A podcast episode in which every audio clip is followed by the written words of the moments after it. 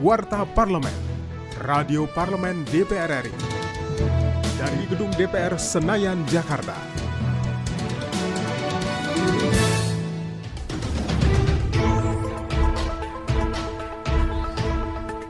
Sekretaris Jenderal DPR RI Indra Iskandar usai membuka workshop mitigasi bencana yang diselenggarakan oleh Pusat Pendidikan dan Pelatihan Sekjen DPR RI diharapkan mampu memperkuat keterampilan pegawai dalam menghadapi bencana. Yang mengatakan Sekjen DPR RI pada dasarnya telah memiliki prosedur operasi standar atau SOP untuk menangani bencana seperti gempa bumi maupun kebakaran. Akan tetapi menurutnya perlu dilakukan sosialisasi secara terus-menerus agar seluruh pihak dapat memahami apa tugas mereka saat terjadi bencana.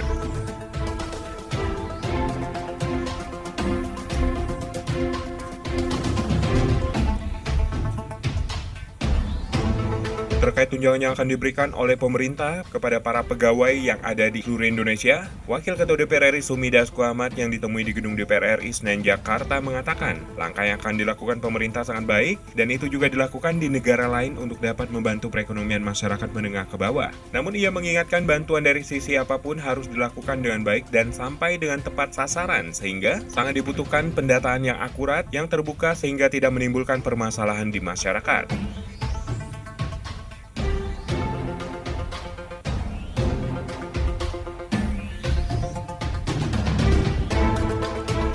DPR RI menilai seharusnya Kementerian Pemuda dan Olahraga tidak hanya membenahi bidang olahraga saja, namun juga harus mengembangkan potensi pemuda Indonesia. Hal tersebut disampaikan oleh Wakil Ketua Komisi 10 DPR RI Abdul Fikri Fakisa di Komplek Parlemen Senen, Jakarta, yang mengatakan Kementerian Pemuda dan Olahraga belum memperlihatkan kinerjanya dalam membenahi persoalan pemuda. Hal tersebut juga sangat beda dengan langkah pembenahan yang dilakukan di sejumlah cabang olahraga.